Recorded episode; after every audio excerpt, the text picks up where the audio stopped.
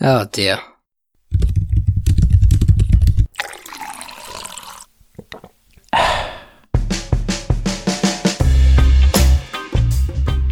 Welcome to the Coffee and Coding Podcast, where we discuss all things app development. I'm your host, Rob J, and in this episode, I'm going to share some of my thoughts on what I think separates an okay developer from a great developer so we can find out what kind of developer are you. Now, on to the show. So, before we get into my thoughts on what separates an okay developer from a great developer, I just want to say thank you to everyone who's left a review for the podcast on the various podcasting platforms. And if you like the show, and you haven't yet left a review, I would really, really appreciate it. Head over to Apple Podcasts or Spotify or wherever it is that you're listening to this podcast and leave a review would be great. And if you really like the show and you want to donate, then you can do so at coffeeandcodingpod.com slash buy me a coffee. And it would take you over to buymeacoffee.com where you could buy me a coffee or multiple coffees, wherever you like, because caffeine is what fuels this podcast.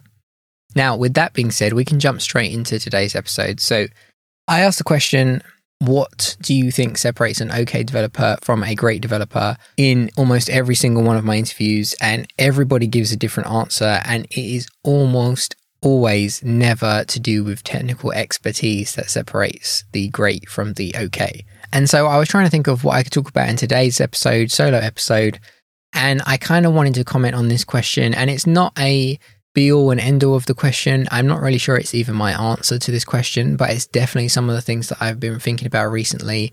Um, and some of the things that I've run into recently with various developers of, of different seniority, let's say. And I figured it's some feedback that I could share with you, and maybe it will help you to level up as a developer, or or maybe these are things that you already already do, and it's kind of just confirmation that you are in fact a great developer. So as I mentioned before, it's almost never to do with technical expertise. So, for the purpose of what I'm going to talk about, let's just say all things are equal.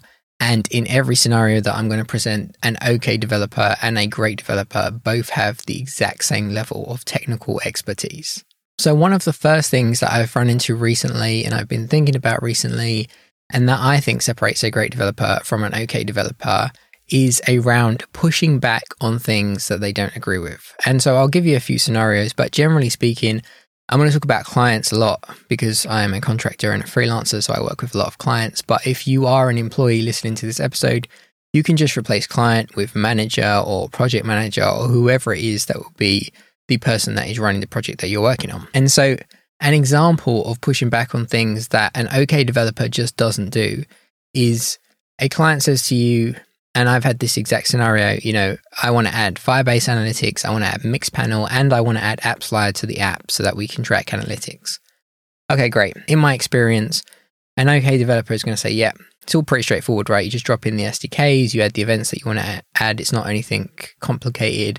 They'll say yes, they'll do it, and they'll and they'll submit the work, and the ticket's done.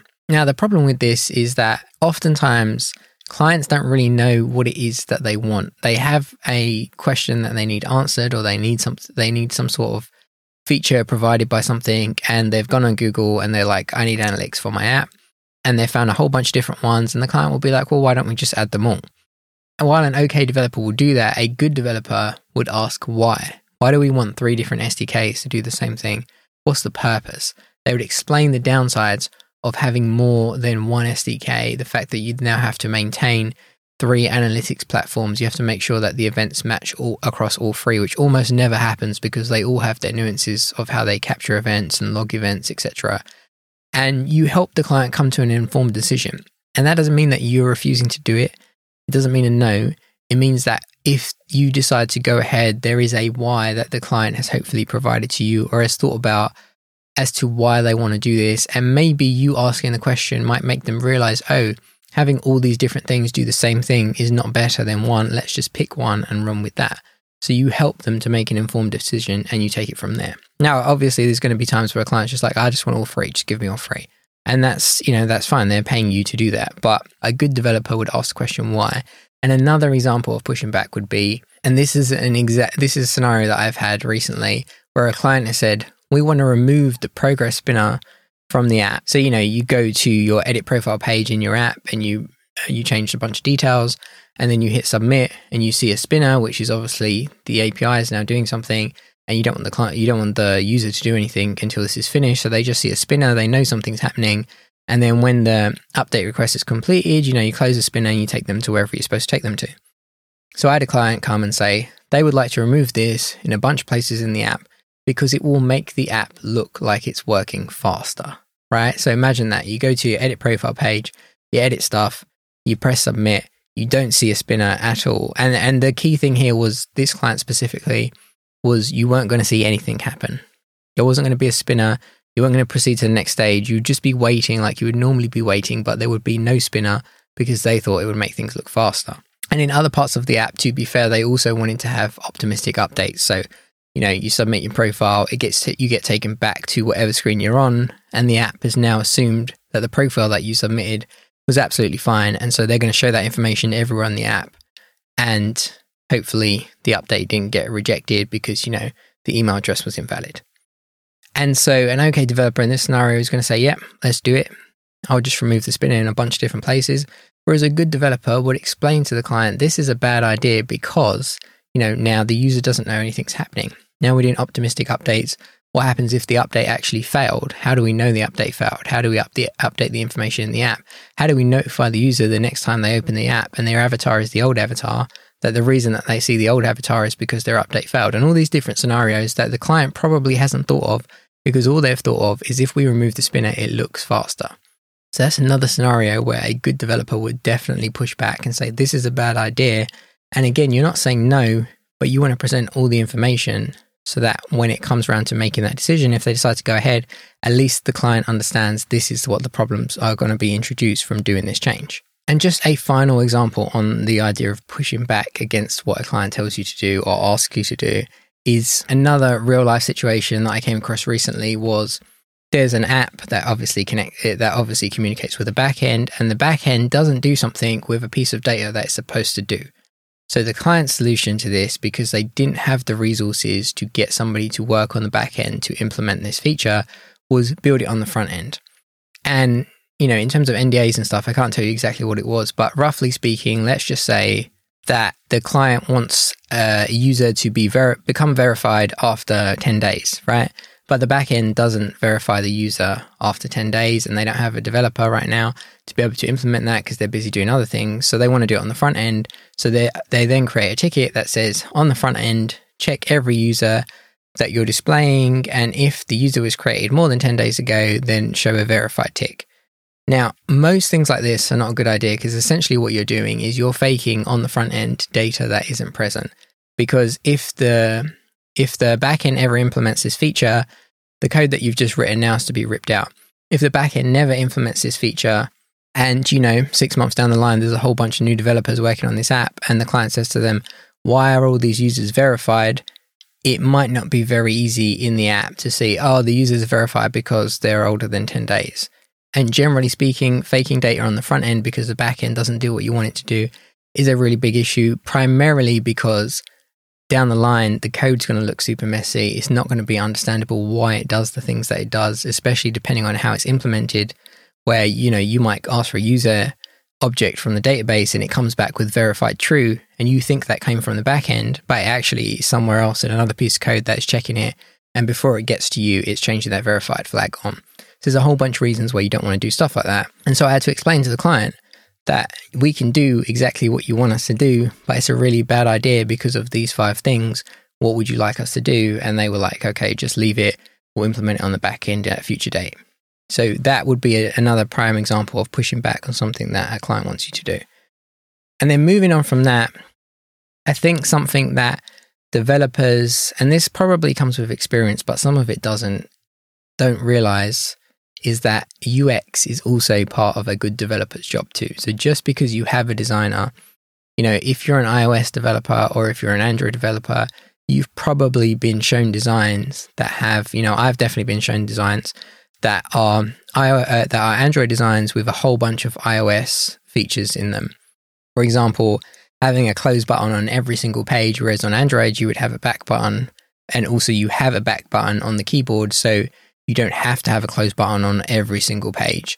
It depends, you know, in terms of what the app is and the UX and stuff. So that's one thing that jumps out at me. Again, another thing that I see a lot And I think this goes both ways. For example, especially for clients that don't know the nuances, because most clients, it's even designers, they know iOS or they know Android. They don't generally know both. So you get asked to do things like, oh, on iOS, can you add toast messages? Because that's what we do on Android. Whereas obviously that's not a thing on iOS. And on Android, you get asked to add pop ups everywhere when we should be using toast. And these are all things that, as a good developer, you should be able to go back to the designer or to the client and say, this is a bad idea because, you know, users on iOS expect this, not this. Users on Android expect this and not this. And so that UX aspect is definitely part of being a good developer. And also, it goes over to things like what I mentioned earlier hiding spinners to make things look fast is a really bad idea in terms of UX. So, just because the client suggests it, another aspect of explaining that to them is that it's not good user experience.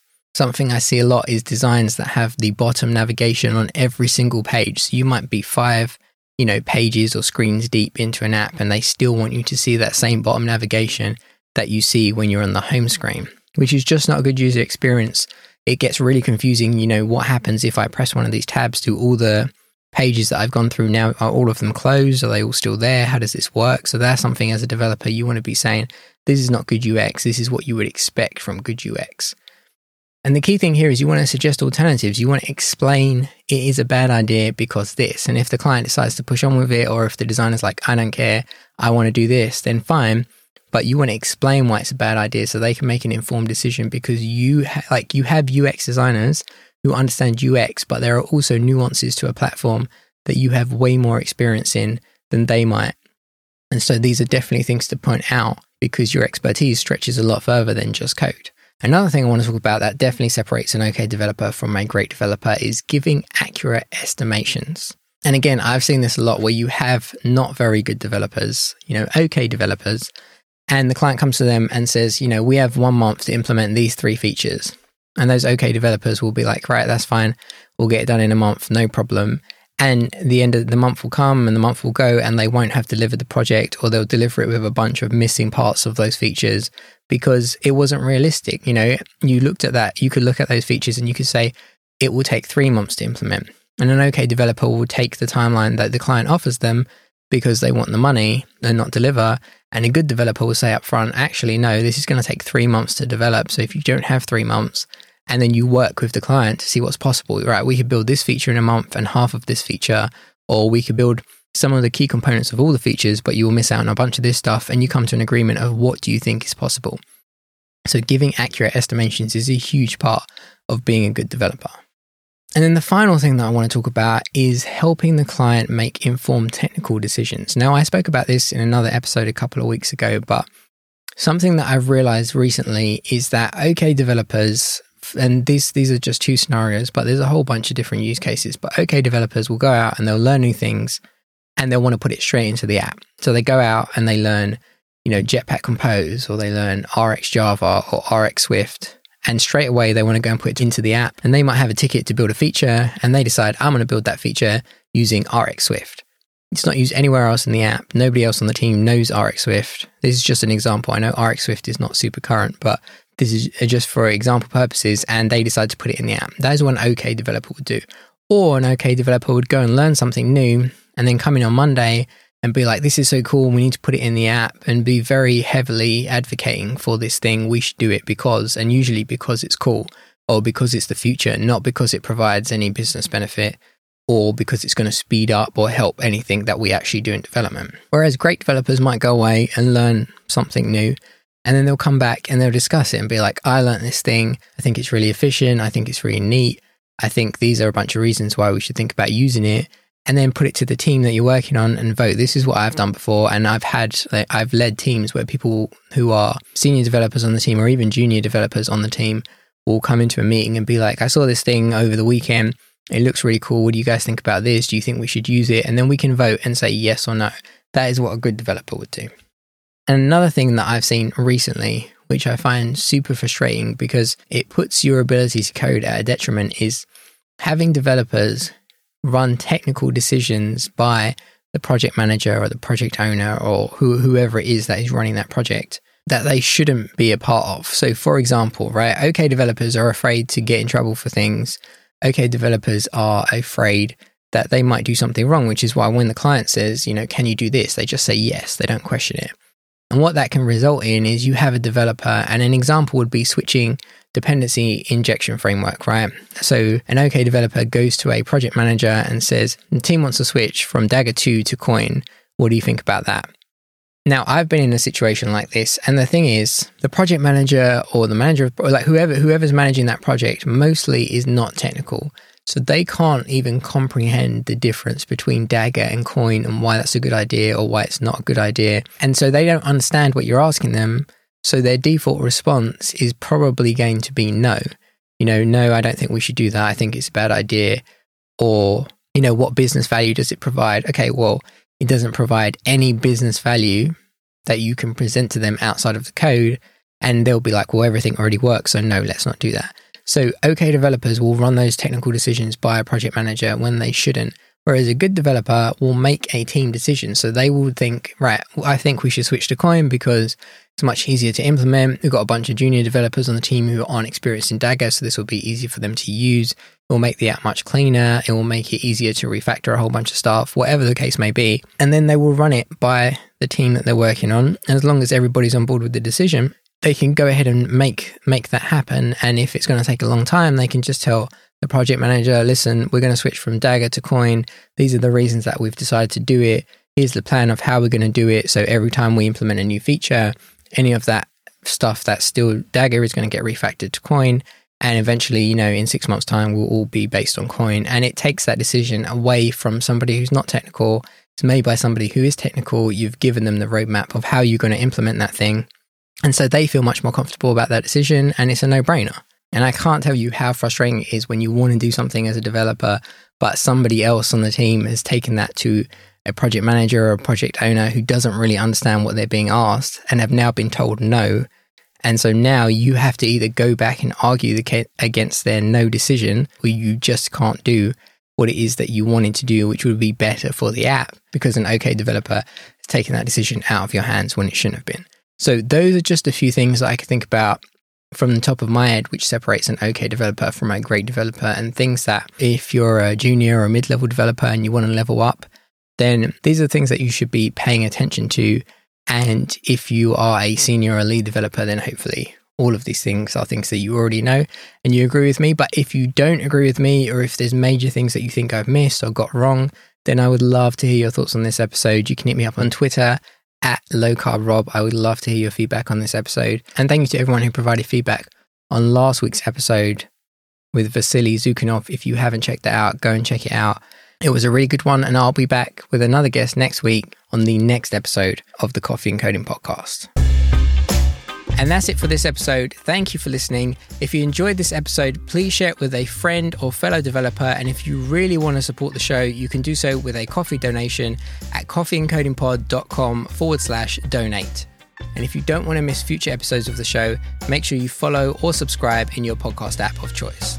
Thanks for listening, and I'll catch you on the next episode of the Coffee and Coding Podcast.